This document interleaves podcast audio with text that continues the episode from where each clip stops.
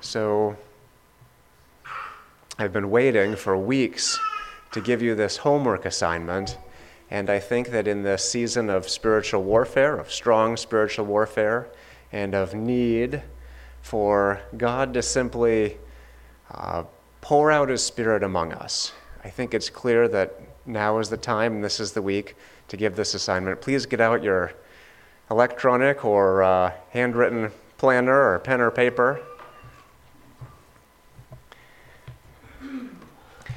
Our homework, and I'll be doing this with you all week, is to start your morning by reading Psalm 51. Please read it to your children if at all possible. It starts out Have mercy on me, O God, according to your steadfast love, according to your abundant mercy, blot out my transgressions. Every evening, please read Psalm 139. O Lord, you have searched me and known me, it begins. And it ends with, Search me, O God, and know my heart. Try me and know my thoughts See if there, one translation says, see if there is anything in me that offends you, and lead me in the way. Please start every morning reading Psalm 51, and every evening read Psalm 139. And that's a good summary of our message today in Romans chapter 4. But Romans chapter 4, our message is entitled, God Loves to Justify Sinners. Amen? Romans 4 starts, of course, at the beginning of Romans, but we'll look at Romans chapter 3, verse 1.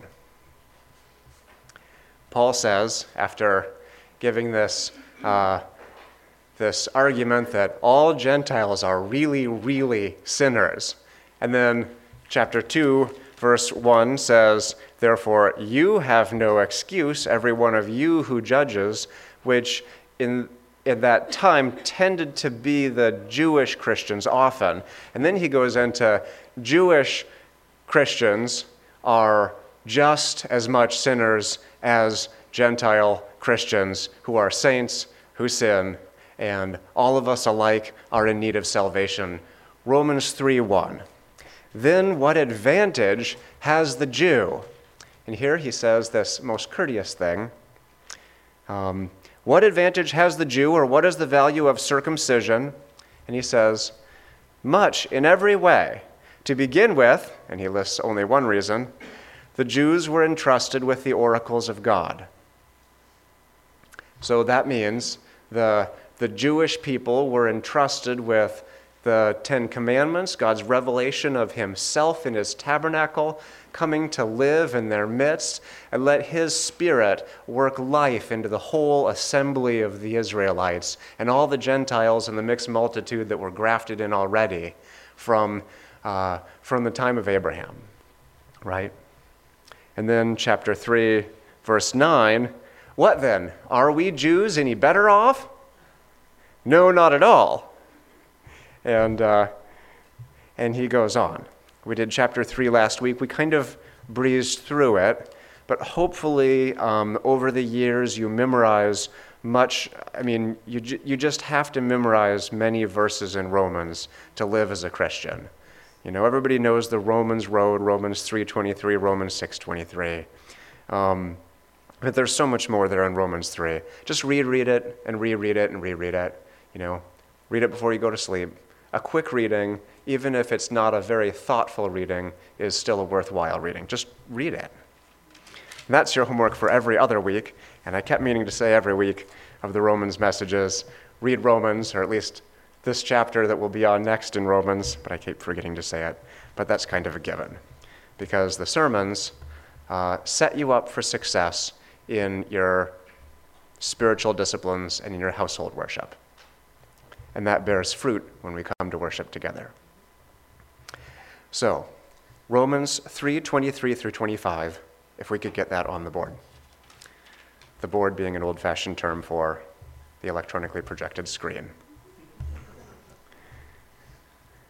Romans 3:23 Here is the heart of the gospel, for all have sinned and fall short of the glory of God, and are justified by his grace as a gift. As a gift. And every good gift is good. So be thinking, this, this is a good gift. Feel that. And are justified by his grace as a gift through the redemption that is in Christ Jesus, whom God put forward as a propitiation by his blood to be received by faith. So we have by grace, we have by faith. This was to show God's righteousness. That's kind of like saying, this is to show how good God is. This was to show God's righteousness because in his divine forbearance he passed over former sins. And he goes on that he might be just and the justifier of the one who has faith in Jesus. Now, if Paul can successfully argue in the next chapter, chapter 4, that what he just said in those several verses is true, and, he's, and he can, and this has great implications for us in our relationship with God and our relationship with one another. If Paul can prove what he said, by kind of going for the throat of the Judaizing heresy, and we're going to talk again how the Judaizing heresy of the first century has a lot of overlap with our fleshly thinking and our kind of modern Christian tendencies of how we think about our salvation and our relationships with one another. We'll get there. If Paul can go right for the throat and, and, get, um, and get at how the Jewish Christians had this te- strong temptation to think, but we have Abraham as our father. When all is said and done, salvation is, or justification is, by grace alone, by faith alone, in Christ alone. But when the dust settles, if that doesn't go well, we have Abraham as our father, and we're circumcised, right? That's that's where these people are coming from. And to some extent, we're coming from that place too. And we want to combat that heresy today.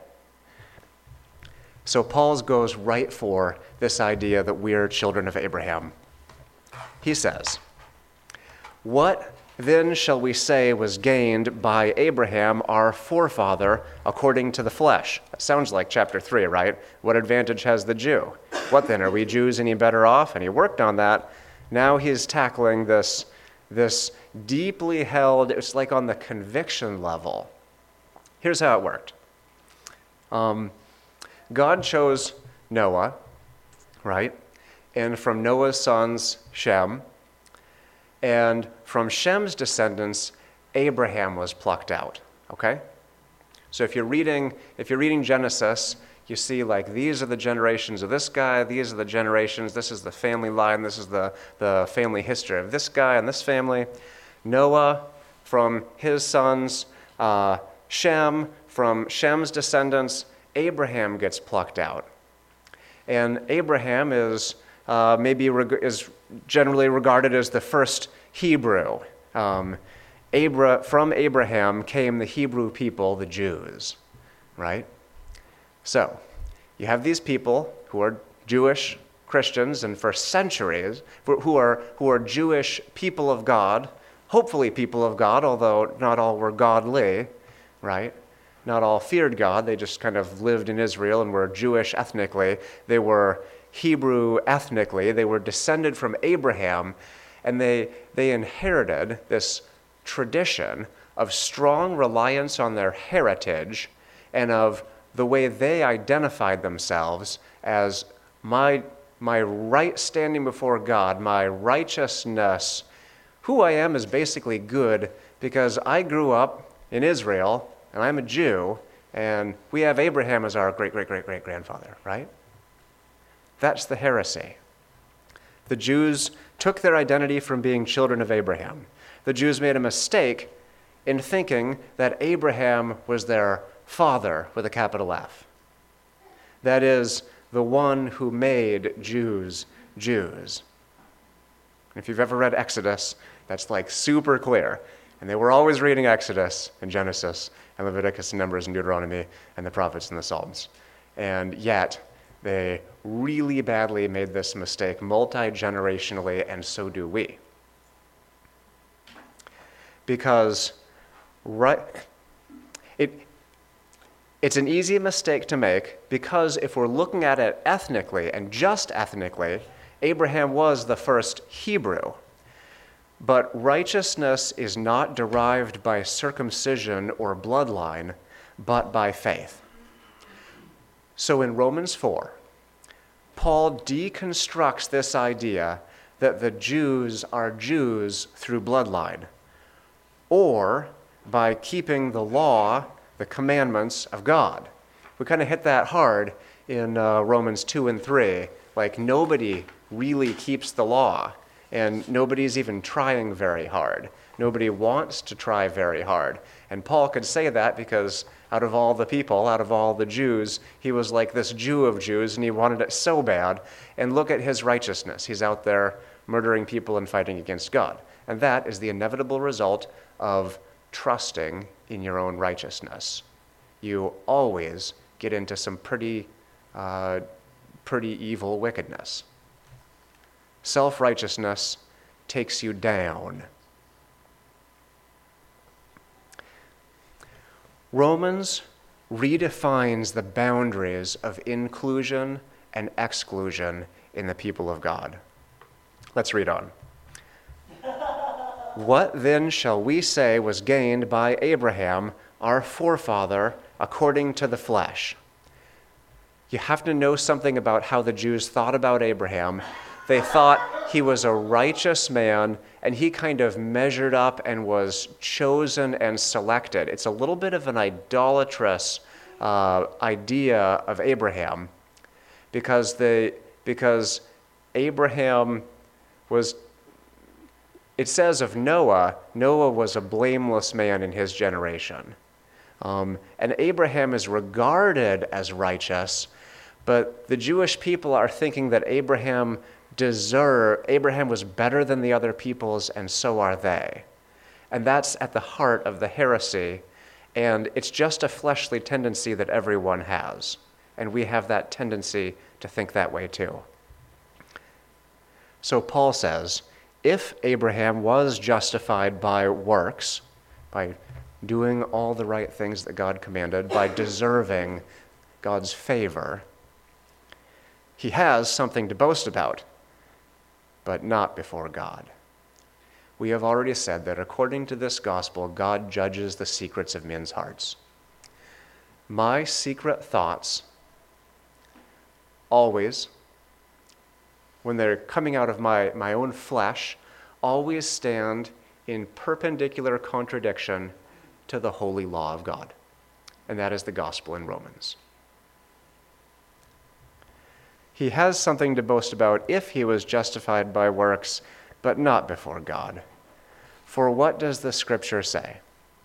Abraham believed God, and it was counted to him as righteousness. Abraham believed God, and it was counted to him as righteousness. Now, to the one who works, his wages are not counted as a gift, but as his due. Have you ever gone to work and you go after your two weeks or whatever, and your boss shakes your hand with one hand like you're graduating, and with the other hand hands you an envelope with your paycheck in it and says, This is a gift from me to you. It's free, no strings attached. It's just because I love you, and I'm, I'm a really good boss. And with some kind of, just imagine that bizarre scenario, and you having this this boss who wants you to think that, you know, that like you you're getting money because they like you. No, you're getting money because you went to work. Because you went to work at nine and you worked until five, you bore the heat of the day or whatever, you did your job, and you earned it. She, he owes it to you. When you work, you earned it, and it's not a gift. That's like bizarre manipulation right? So fortunately, we don't hopefully have bosses like that, um, although there are bad bosses, and that's the gift of God. What does the scripture say? Abraham believed God, and it was counted to him as righteousness. Now, to the one who works, his wages are not counted as a gift, that's silly, but as his due. And to the one who does not work, who does not work, but believes in him who justifies the ungodly. Praise God. His faith is counted as righteousness. Just as David also speaks of the blessing of the one to whom God counts righteousness apart from works. Not just without good works, but against, over against uh, his or her dead evil works. God counts righteousness apart from works. So Paul's just appealed to Abraham, who they're all looking at as like the source of their identity in a sense, their, their ultimate righteousness if the grace thing doesn't work out, maybe. Uh, that's their temptation. And now he's going to, uh, to David. So he is proving from the scripture that that in which or that in whom they trusted for deserving God's favor in contrast to the Gentiles across the pew um, that, that was wrong according to the scriptures. And this is unsettling because this is because our flesh is always trying to take us to, well, if the grace thing doesn't work out, um, I'm, I, I think I'm actually doing all right. Or, or we're hyper self condemning and we don't receive, we miss the grace. Or we start in grace, and then when somebody sins really bad, we condemn them. And what we're doing in our heart is this little spiritual gymnastic where we're justifying ourselves by comparison. And we never recognize it when we're doing it. Only God can open our eyes to see this. And that, that is our prayer, that He opens our eyes to see us whenever we do this. Because, like the Jews in the first century, uh, we do this too. And God can save us from this mindset every day, and we need it. So now appealing to David, quoting Psalm 32, that precious psalm Blessed are those whose lawless deeds are forgiven and whose sins are covered.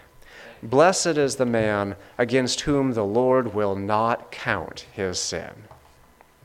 Okay, this doesn't say his sins are downplayed. This doesn't say his sins are bad, well, they're really bad, and they're kind of always hanging over his head, and he's got to really toe the line now. Um, what does the scripture say? It says, as far as the east is from the west so far will I remove your transgressions. So far has he removed his transgressions from us. That's an infinite distance.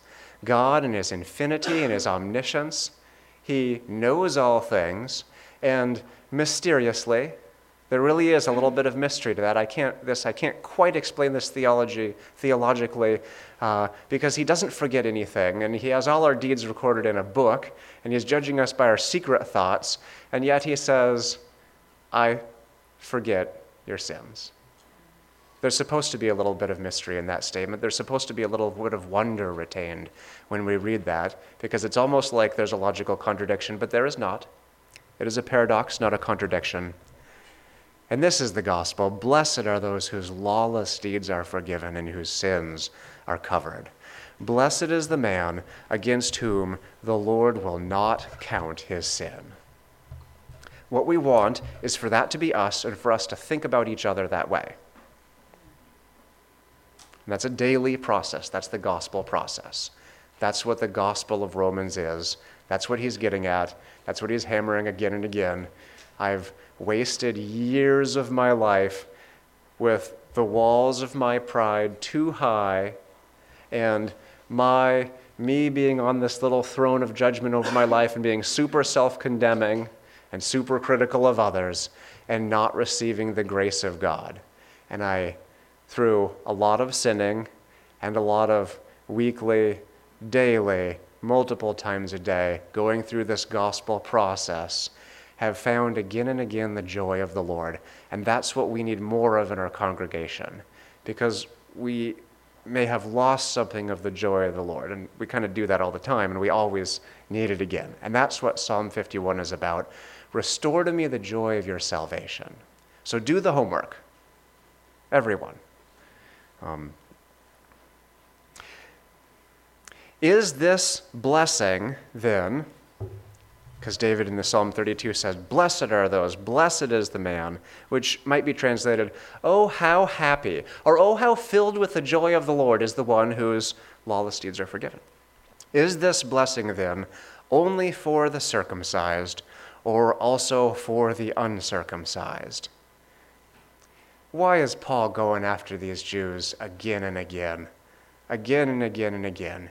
It's because they're like everybody else, and that's his point. And you are too, and I am too. Every one of us has this fleshly tendency, and it rises up in us probably at least every day. One of my favorite quotes is I need to renew my mind in the scriptures at least every day, or the gravity of my depravity will bring me down. Bill Brown. Is this blessing then only for the circumcised or also for the uncircumcised? For we say that faith was counted to Abraham as righteousness. So they're thinking, I'm a child of Abraham, I have Abraham as my father, I'm a Jew, Jews are God's people, we're cool. AKA, I grew up in church. How many testimonies have you heard that started out, um, you know, hi, my name is so and so, I grew up in a Christian family, and yada, yada, yada, and I answered the altar call.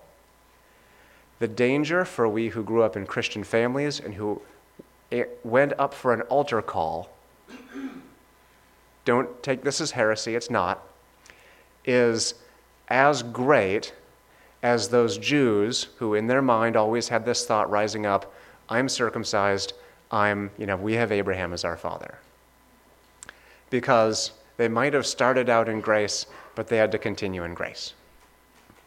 And we might have started out good, but there's something about walking with God that we can fall time and time again, and He can lift us up again. But there's something about finishing the race that God is calling us to. How then, verse 10, was the righteousness of Abraham? Because they're thinking, Abraham was righteous, so am I, right? I grew up in church. How then was that righteousness counted to him? Was it before or after he had been circumcised? I can just about guarantee you, none of them in this congregation reading this had ever thought that thought. But they knew the scriptures, and they'd be thinking that through as they read this verse or had this read aloud in their service. Uh, I guess he was circumcised after that verse that says he believed the Lord and it was credited to him as righteousness oh. It's kind of like those moments, we've all had them, where we're really hard on somebody else. It's usually your parents, your kids, or your spouse. That's how it is for me. And then all of a sudden, I'm like, oh, I do the same things. Isn't that what it says in Romans? You do the very same things. We need to have that realization, which is from the Holy Spirit, again and again because it brings us back to Psalm 32 or Romans 4, 7, and 8. Blessed are those whose lawless deeds are forgiven and whose sins, whose sins are covered. Blessed, oh how happy, the joy of the Lord is for the one who, against whom the Lord will not count his sin. Bless the Lord, O my soul, and all that is within me. Bless his holy name. That's the gospel process we need to go through every day. And God has ordained that we should struggle with sin and He always gives us a way out, but do we always take it? Of course not. And there's grace for that. Amen? So here are the Jews. Having this letter read to them, they're Jewish Christians and Gentiles Christians in the same congregation. And they're thinking through wait a second, yeah, I guess the righteousness was counted to him before he was circumcised. Uh oh, that kind of takes out the legs on which I've been standing he received the sign of circumcision as a seal of the righteousness that he had by faith while he was still uncircumcised.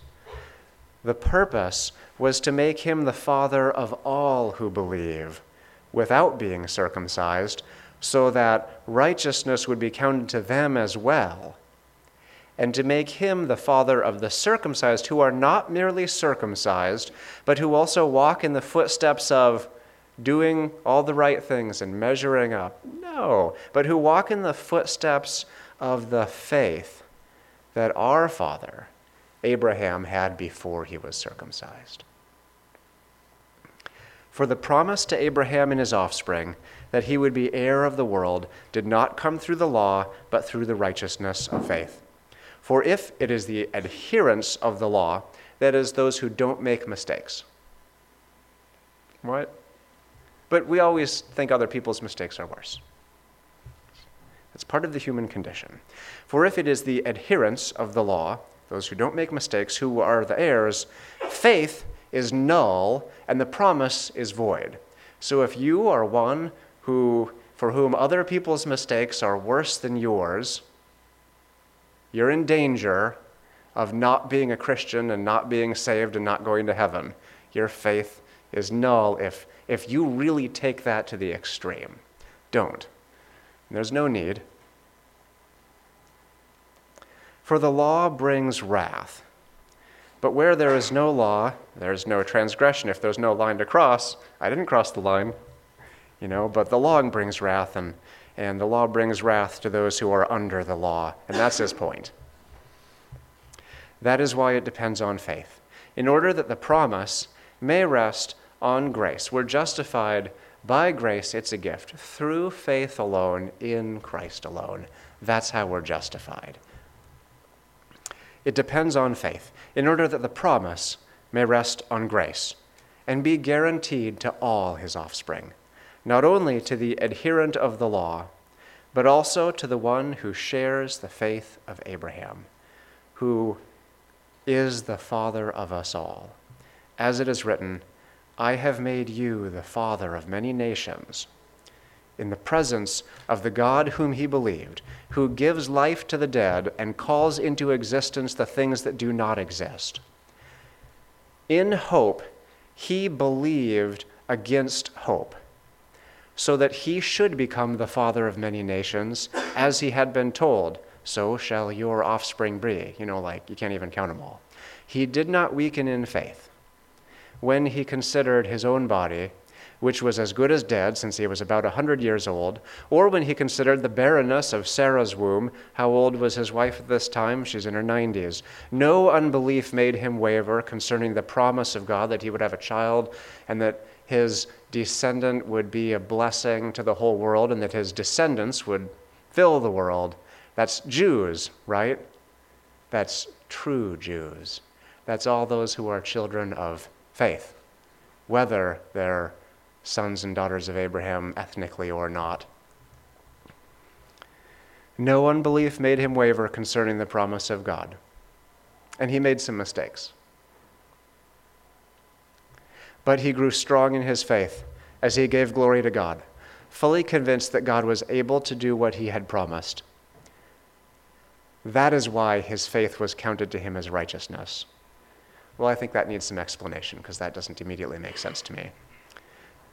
He grew strong in his faith as he gave glory to God, fully convinced that God was able to do what he had promised.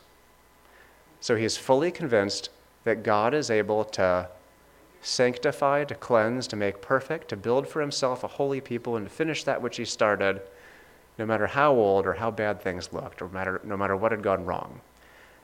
And that's why, what was, that's why his faith was counted to him as righteousness it's almost like that doesn't make sense. Let me explain.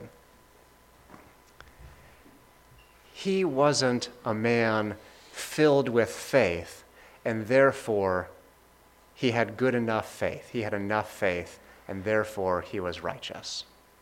Don't read it that way. That's heresy, okay? He knew who God was, and he trusted him and that was counted to him as righteousness. That's a better definition of faith. Okay?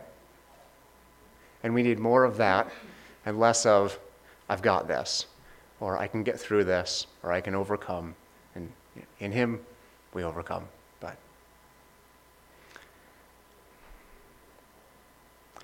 every generation of Christians is in danger of this Judaizing heresy. Jesus said to some to whom he was preaching, Do not say to yourselves, We have Abraham as our father. God can make children of Abraham out of these rocks. Kind of sort of talking about Gentiles there, don't you think? Maybe? Like, like dead Gentiles, they've got no law, they didn't grow up in church, they're covered in tattoos and they smoke, and this and that, and yada, yada, yada. And they've made all kinds of mistakes. List them, they're pretty bad.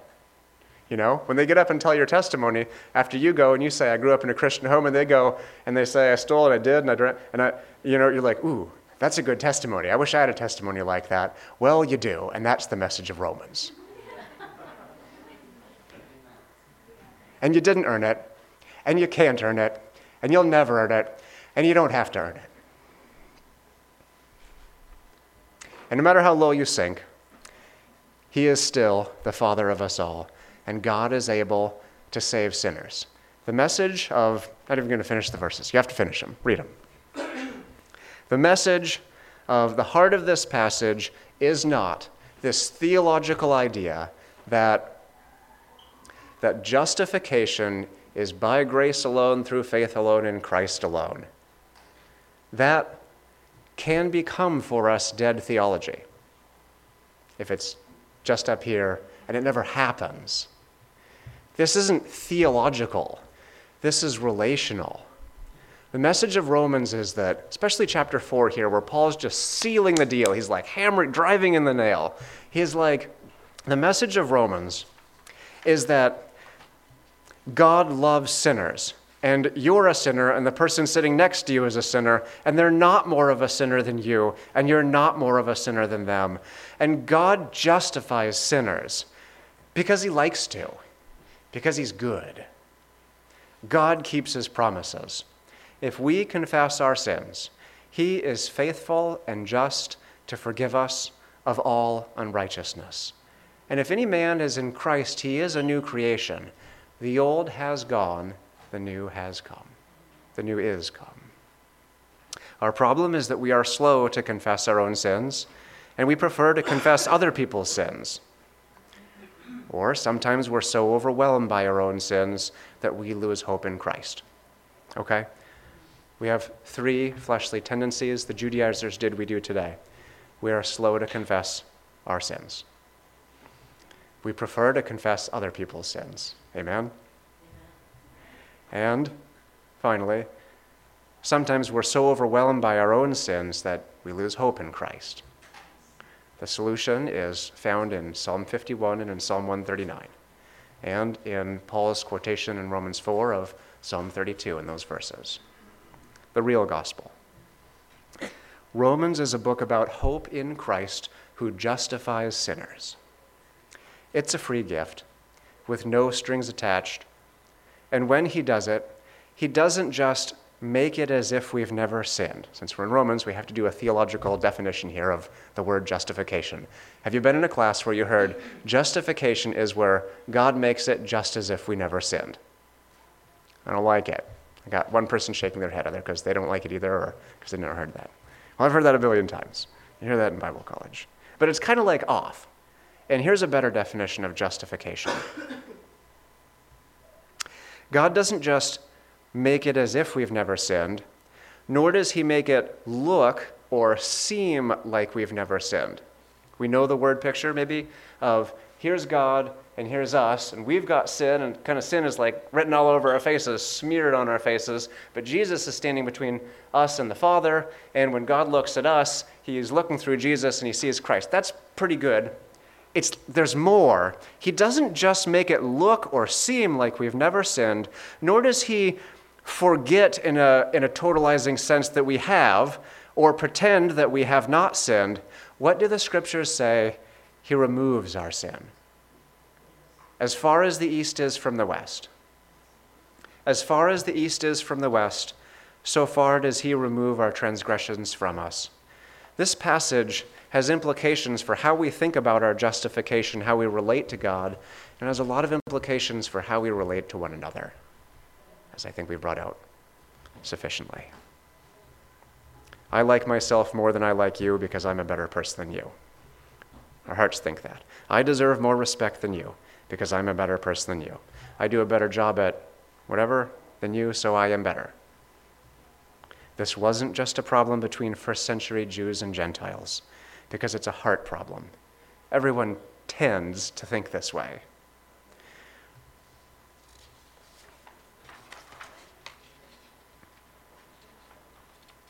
The book of Romans is the gospel for Christians who struggle with sin, for those who struggle with real, serious sin, and who need more grace and mercy every day. The book of Romans is the gospel for those who struggle with pride, especially that sneaky kind of pride that targets other people as the real sinners and somehow excuses me because I look pretty good in comparison, if I'm the standard, but God's law is the standard. Oops because I'm my own judge, and who are you to judge me, and you don't understand me, and I make my own laws by which I judge myself. You see, sometimes we try to be a little bit too much like God.